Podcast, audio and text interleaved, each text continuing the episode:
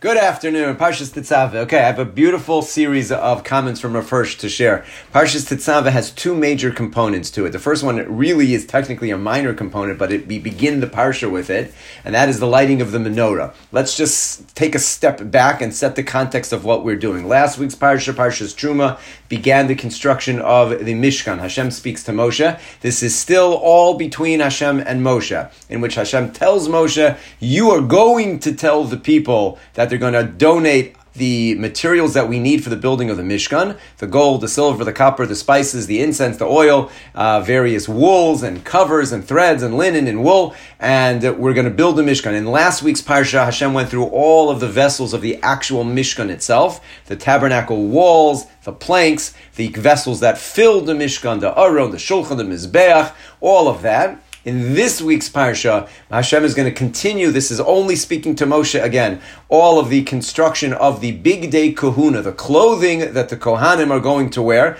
We're going to have an almost the entire parsha is going to describe the various elements. There were two different sets of clothing. One for the Kohen Hedyot, the regular Kohen wore four special begadim. The Kohen Gadol wore, the high priest wore eight special begadim, and the entire parsha almost is a discussion again. Hashem telling Moshe how we are going to make them, out of what are we going to make them, and how is that process going to work.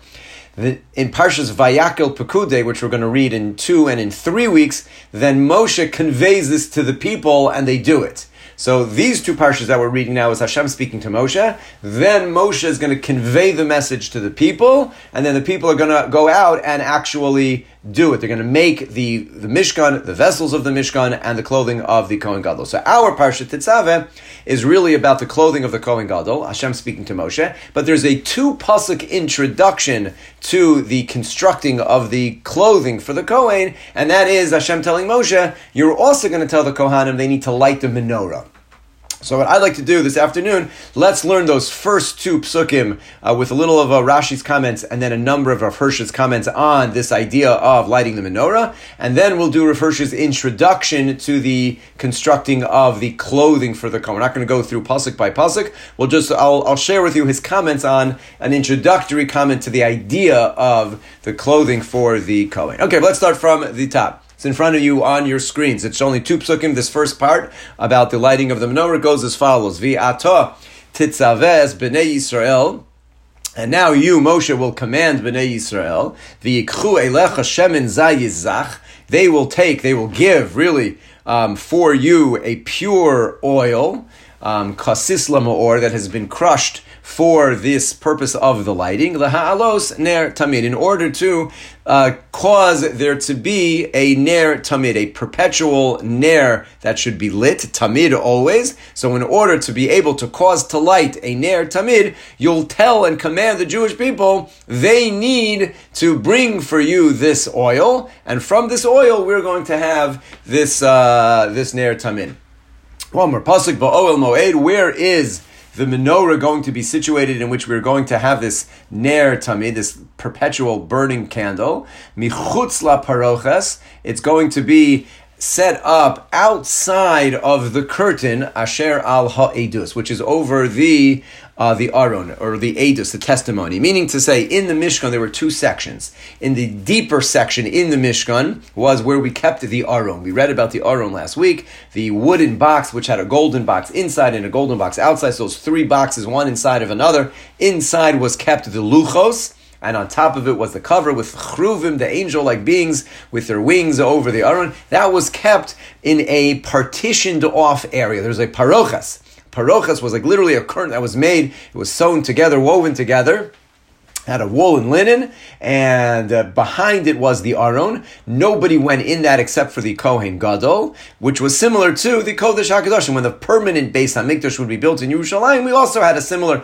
partitioned off area of the Holy of Holies, which housed the Aron, and nobody was allowed to go in it. Outside of that area, on the other side of the partition, was where the menorah was going to be, and that's what our pasuk says, and that's where you're going to light this perpetual light. But Oel Moed, in the area of the regular area of the Mishkan, known as the Oel Moed, michutz la parochas, outside of the curtain, which is where the edus, the testimony, referring to the Torah itself, which is Hashem's testimony to us, Ya'aroch so Aharon uvanav, Hash Aaron and his children will kindle this light. Me'erev ad Boker, from evening till morning. Lifnei Hashem, Chukas Olam Some always, me'es B'nei Yisrael, for the Jewish people that they're taking it from the Jewish people. Interesting to note, the word menorah does not actually appear in either one of these two psukim, just that there's a commandment to the Jewish people to give the shemen. In other words, if you look at it at the first pasuk, pasuk chaf, it's a it's a command to the Jews to bring the oil with which Aharon and his sons will light a perpetual light in the Oel Moed outside of the area where the Aron itself was kept. Says referred. Well, first let's a, number of comments from Rashi. Rashi points out from the language of Shemin Zayis Zach that it's this pure oil. They would squeeze out of the oil, out of the olive a single drop of oil, and only that first drop, and only exclusively that first drop, was fit for lighting the menorah.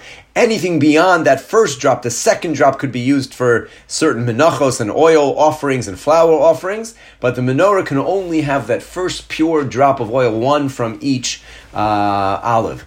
Rashi also points out on the language of Leha Alos Ner Tamid. How would we translate the word Tamid? That it should be a perpetual lighting, always. The word Tamid generally means always. Rashi points out in this context, the word always actually means, as the very next pasuk which we read a moment ago says, "Me'erev ad boker," from evening till morning, meaning it didn't actually burn straight through uh, 24 hours a day all through the night. It didn't. It was lit at night, and they only put in enough oil to last through the night, and then during the day it wasn't necessarily lit. And then they would light it again the next night. And that was called tamid that it was always, it was perpetual. Not because it was 24 hours a day, but because it was every single night you had it there.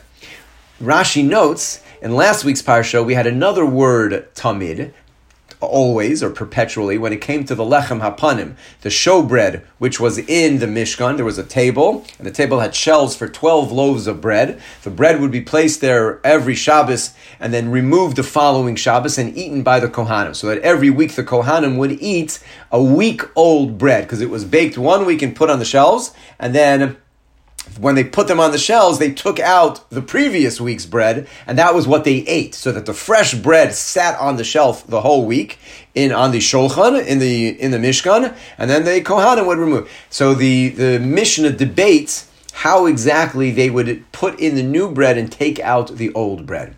The chachamim hold that when they would put in the new bread, you would put it in by pushing out the old bread, meaning the new loaf would be put on the shelf and would push out the old bread so that there would never be a moment without bread on the shelf. Since it says lefanai tamid, the bread should be before me always. So always means always. It, you, you can't ever have a moment without, and therefore you literally would, the Cohen would stand on one side of the shelf and push the bread so that the other one would come out and the new one would be on it. One of the miracles of the Beis Hamikdash is that the bread was always fresh, even though when the Kohanim ate it, it had been baked a week prior, a week prior, but it was still as fresh as when it was uh, as when it was baked. The Gemara has another opinion of Rabbi Yossi who says no, the fact that the bread has to be there always just means it can never go a night without having bread. But it's okay, you could take one out, put the next one in. It Doesn't have to be literally always. It's fine, just that it is never goes a night without. And so Rashi comments that sometimes you see the word tamid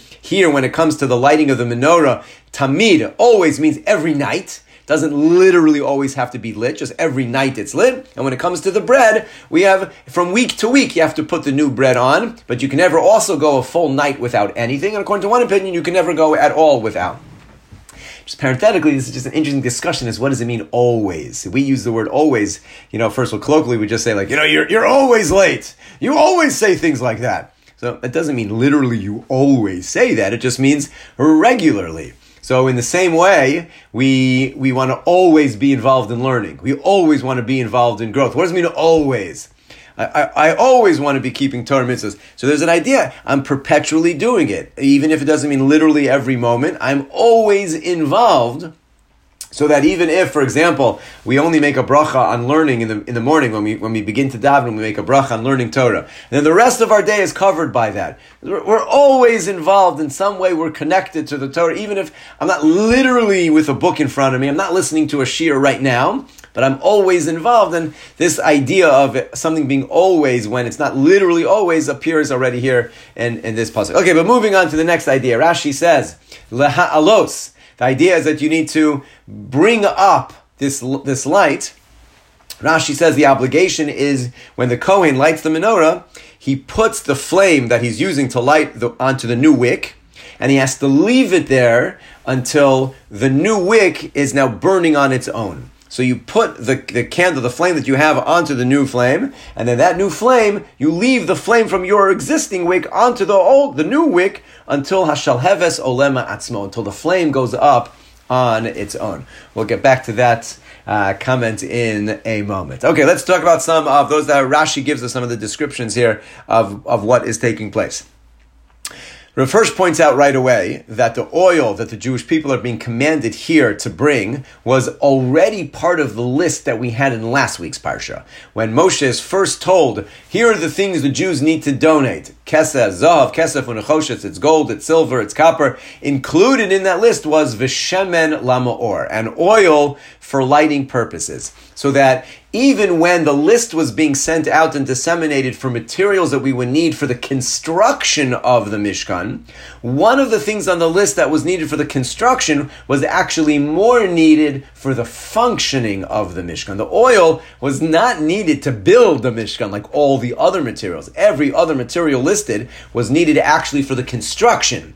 But the oil that we were told about already last week is, as we're described here, is needed for the functioning of the Mishkan, to light this menorah. And that, he says, is a very significant idea that the illumination and the clarity of the mind that's represented in the lighting of this menorah, that we should be clear in our purpose and our goals, is actually the purpose of the entire entity of this building, of this Mishkan, that we should have that. That's what the Mishkan is there for and what it uh, represents. Furthermore, the fact that we are told here about lighting the menorah before we're even told about the construction of the clothing, which is going to be the bulk of the parsha. There's only two verses in the beginning of the parsha. Every other aspect of our parsha is about the uh, priestly garments. Also tells us that uh, I'm reading his words over here. That is a duty. Yeah, let me just mute everybody. I'm sorry. Hold on one second. okay There we go. Sorry about that, everyone.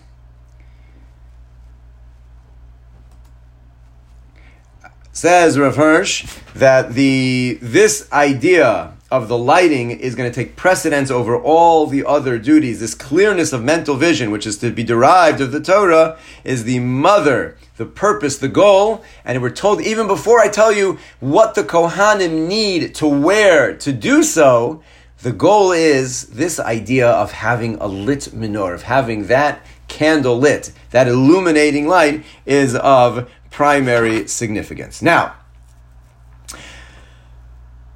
where does this come from? Where does the oil come from? So the Torah makes it very clear. Atat titzaves b'nei Yisrael, command the Jewish people to bring it. Not only does the, the beginning pasuk that's on the top of your screen have the phrase, instruct the Jewish people to bring it, the very last phrase of this two pasuk series says, me'es b'nei Yisrael. All of this is to be done from the Jewish people. And that is a, a significant element that the oil of the menorah has to come from the Jewish people. Why is that a significant uh, comment? That even though it's the Kohanim who are primarily involved in lighting it, but the oil has to come from the Jewish people. That is to teach, says Rav Hirsch, that the spiritual education, which is what the menorah represents, that clarity of mind, is the responsibility of the general community. This is not something that's the prerogative of the priestly caste. You are you're, you're in charge or you have to worry about education. I don't have to deal with that. I'm not a Kohen. No, no, no, no, no, no. You, the Jewish people, must supply the oil that the Kohen is simply going to light. The oil of this nation is to be offered for the light of the Torah. The menorah is the tree of the national spirit, he writes, not that of the priests. It's true, the sanctity of the priest, the sanctity of the Mishkan, that's where the menorah is. You, the Jew, must provide that oil, and it is highly characteristic. He points out an amazing halacha. Is the Kohen the only person who is allowed to light the menorah? The actual answer to that is no, it's not true. A regular Jew is also allowed to light the menorah the Kohen is the only one who's allow- allowed to clear out the wicks, to clear out the previous day, to set up today's wick. But the actual lighting, the actual lighting, if necessary, the Gemara says very clearly, would be allowed to be done by a regular Jew. You know, the Gemara says you have to work out where can he stand. The menorah is in a place that a regular Jew is not necessarily allowed to go. But the halacha would be he's technically allowed to because what's represented, the Kohen is in charge of setting up the menorah, clearing out from yesterday to be ready to go, and lighting the Jew's oil to provide the light. But no Jew can ever abscond. It's not my problem. It's someone else's problem to educate me, to educate my children. Everyone has to feel that it is their direct responsibility. The language of Vayikchu Elecha, Rav Hirsch points out, even when you use it, even when the Kohen uses it, it remains there. You are only the Gizbar for it. You, the Kohen, are in charge of it, but making sure it becomes illuminated for everyone. And that's the idea, he concludes. As Rashi said, you have to light it, the Kohen lights it, and how long does he keep the flame there? Until the new wick is on, fly, on fire itself. That idea, shehashalheves olela atzmo, that the new flame burns on the wick by itself, he says is the definition of the Kohen's job here. It is the precise description of the demand to keep the kindling flame against the wick until the latter burns by itself. This, he says, listen to this, you're not even going to believe this. The work of a teacher, the work of a Rebbe, a Torah teacher, is to make himself superfluous, says Rav Hirsch. The entire purpose is to light the next wick until that wick burns on its own, and the source of fire that's lighting it, you can take it away and it will have no impact on the new burning fire because it is already a light on its own. The purpose of a Rebbe is not to keep the laity, so to speak, in lasting dependence on the teacher or the priest. You need the teacher. He can't go any. We go, no, no, no, no, no, no, no. It's the exact opposite. A successful teacher produces a fire that burns on its own within the student that the student no longer needs the teacher. At the same time, says Rav Hirsch, how long does the teacher keep that flame there to the new wick until the wick is alight. That is an admonition to enduring patience of the teacher. Your job as a teacher, says the first, is you keep the flame as long as it's necessary. It's not lighting. I need to go something. No, you're, you stay and you inspire that student, you inspire, inspire that community until it's burning. Once it's burning, then you're allowed to pull away and it will burn on its own. That is the successful mission of a teacher, of a Rebbe, to be able to produce that fire. How long does that take? However long it takes, that's your job. Make it burn. Keep your flame there until it's alight on its own. And then that's the goal. So you have to take the oil from the Jew because the Jew has to feel invested, has to feel responsible for the process. It's your oil that needs to light. But I don't know how to light it. That's the Kohen's job. Again, the Kohen's main, it was his main job to light the menorah, even though it could be done by a regular Jew. The Kohen then lights it. However long it takes to take his flame, uh, representing the kahuna, against your wick with your oil, however long it takes, until it burns on its own. And then the next generation of Jew is a flame, lit, inspired, illuminated by the light of the candle. One last comment or first on these first two psukim. Where will this lighting take place? So again, in the second pasuk we read in pasuk Chaf Aleph, it's ba'oel moed in the oel moed, which is the main area, michutz la paroches, outside of the screen. What was on the other side of the screen? The aron with the luchos. That's the pristine purity of Torah. Michutz on the outside of the screen is where you'll light the menorah. Says the first, why does the Torah use that language that you're standing on the outside of the Torah?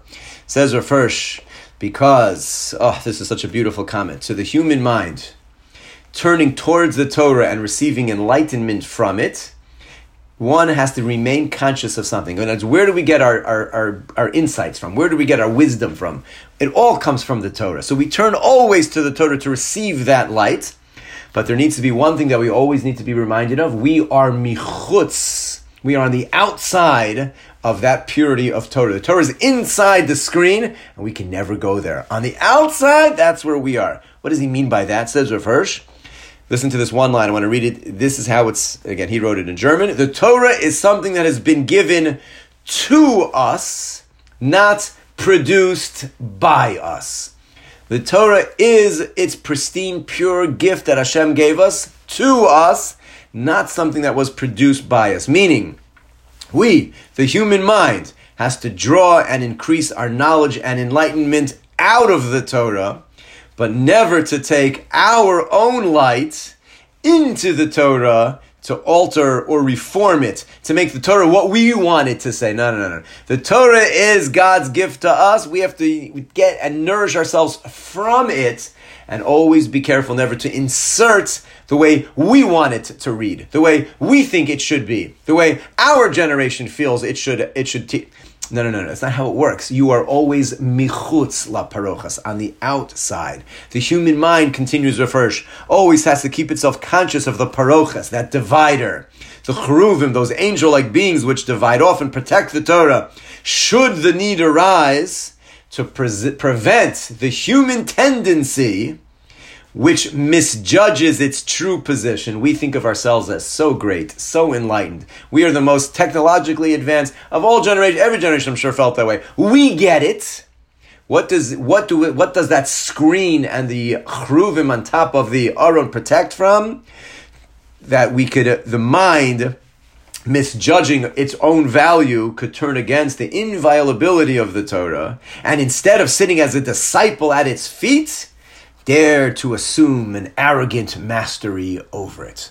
And that's why the Torah always uses this phrase. He says a number of times, "You're michutz."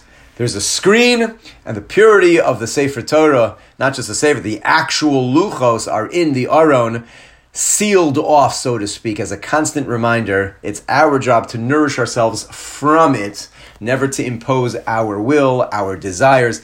L- listen, we, we live, every generation has that in which times change. Times change, values change in the world around us. And things which were accepted in the world 60 years ago are not accepted in the world now. Behaviors which were not accepted 60, even 60 years ago, forget about 160 years ago, 205, are accepted now. And the elements of the Torah is unchanging despite the desire to therefore make the Torah fit into every generation's values. Every generation's values change. Every 40, 50 years, there's a whole new set of values that exist in the world. That we're all michutz parochas. The Torah is pristine and pure, a gift from Hashem Himself, and we must nourish ourselves from it, not impose our will upon it. Those are some of Rav Hirsch's opening comments on this idea of the lighting of the menorah, which is instructed to the Kohanim here. Let's turn to his description. The rest of the parsha is all about the Kohanim. Let's just read a few psukim. Um, so now Hashem says to Moshe, bring forward your brother Aharon, his children, mitoch b'nei Yisrael, from amongst the Jewish people, lechahano li, that they will serve me as Kohanim. It's going to be Aharon and his sons Nadav and Avihu, Elazar and Itamar, those four sons of Aharon. Bigdei kodesh le'Aharon achicha. And you will make bigadim, clothing for Aaron, that will be kavod, that will be for honor, and tiferes, and for glory or honor, adornment. That is going to be. And then the rest of the parsha goes on describing all of the various garments. A few comments Rav Hirsch makes as an introduction to this idea. Number one, it, if an entire parsha is dedicated to this, and then a second parsha in terms of Pekude when it's actually being made, there must be some great understanding, meaning, symbolism of these clothing the set of clothing that is made, which we see that if a Kohen were dare to serve in the Beis Hamikdash without these special series of garments, he's considered like a zar. He's like a foreigner. In the same way that a regular Jew, non-Kohen, if he would walk into the Beis Hamikdash and try to serve, he would be chayav misa bidei shamayim, a heavenly death sentence. How dare you? A Kohen without his clothing is like a non-Kohen. So much so is the significance of the clothing that the clothing that he wears, he cannot serve without it. Some of the clues as to its significance says Rav comes from the exact same place we just started with the oil. Who produced the oil? Who presented the oil, I should say, to the Kohen? It has to come from the people. So too the clothing must be mishel tzibur. It must be supplied and owned by the nation is our first clue as to the significance of the clothing. A Kohen may not produce his own. It has to be, it's the people's clothing. And that is, says Rav Hirsch, as a to bring home the idea that when the Kohen stands before Hashem in the Beis Hamikdash and serves, he is not serving as an individual. He does not represent himself. He is simply the embodiment, the representative of the entire nation. Without these clothing, the priest would stand merely as an individual, he writes. And what he does then would appear to be purely his own idea of what should be done. If he were to stand there as an individual, wearing his own clothing, what he thought was cool or fashionable or comfortable, he would be standing before Hashem as an individual, and the service that he would do would have the appearance of what he thinks would be cool or fashionable or, or would work to serve and, and please Hashem. He must wear public garments that are already determined what they would be, which is the basic idea of what the Mikdash is. The Mishkan is the place that the Kohen will represent all of the people. And he adds, if the Kohen were to stand there as an individual, not only would it give the appearance of, this is what I think makes sense, this is how I think you should serve Hashem. Not only that, but when he would stand there as an individual, then the particular functioning priest that stands there would be standing there in all of his nakedness, meaning not physical nakedness, his spiritual nakedness, with all of his weakness and faults, that even the best of humans are all liable. That Cohen would stand there and he would be who he is, like all of us, with their mistakes, their sins, their shortcomings, their faults. And that ideal is too likely to be far below the model which is really what the Torah demands of us as trying to achieve. And therefore, he introduces a brilliant idea here the clothing that he's instructed to wear. The priest, therefore, does not appear in the character which he actually is, but with which he should attempt to be. Meaning, if he would stand there in his own clothing, so he's standing, this is who he is and he'd stand there with all of his faults and all of his shortcomings and all of his personality, everything that's his, which is might not be the, the ideal.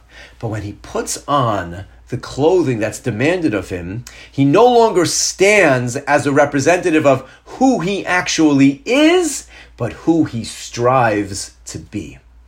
This, this idea these, and I just in, in first language, these priestly garments he expresses to himself and to others, not his real imperfection, but the demands of what he actually wants to be.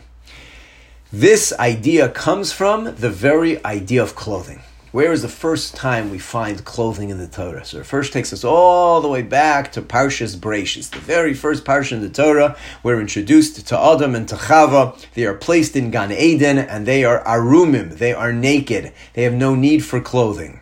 And after they eat of the forbidden fruit, the Torah says they understood and realized that they were naked. What's the first thing that they do? They fashion for themselves some type of makeshift clothing from leaves of trees that are around them.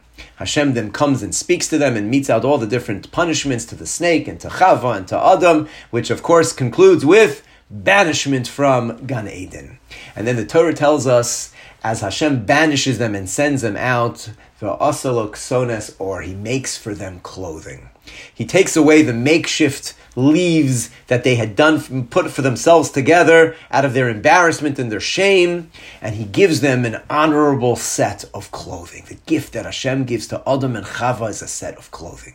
Says Rav Hirsch, why is that so significant? That the Torah tells us as he sends them out into the world, in which there are no other people, by the way, at this point, they're given clothing clothing represents of this very significant origin in the history of man's moral upbringing, says Rav Hirsch. It was given as an eternal reminder of our moral calling of man.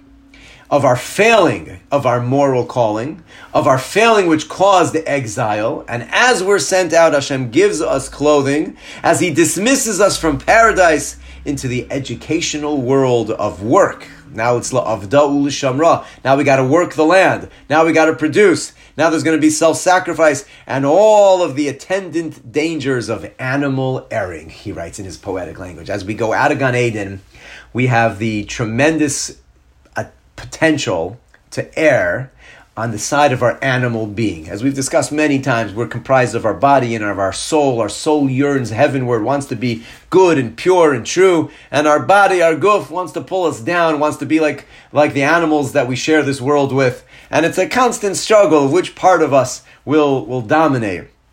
And the world we are we were sent into from Gan Eden is a world filled with the danger of animal erring, in which we could be filled with lust and with desire and with uh, all of our own um, selfish needs.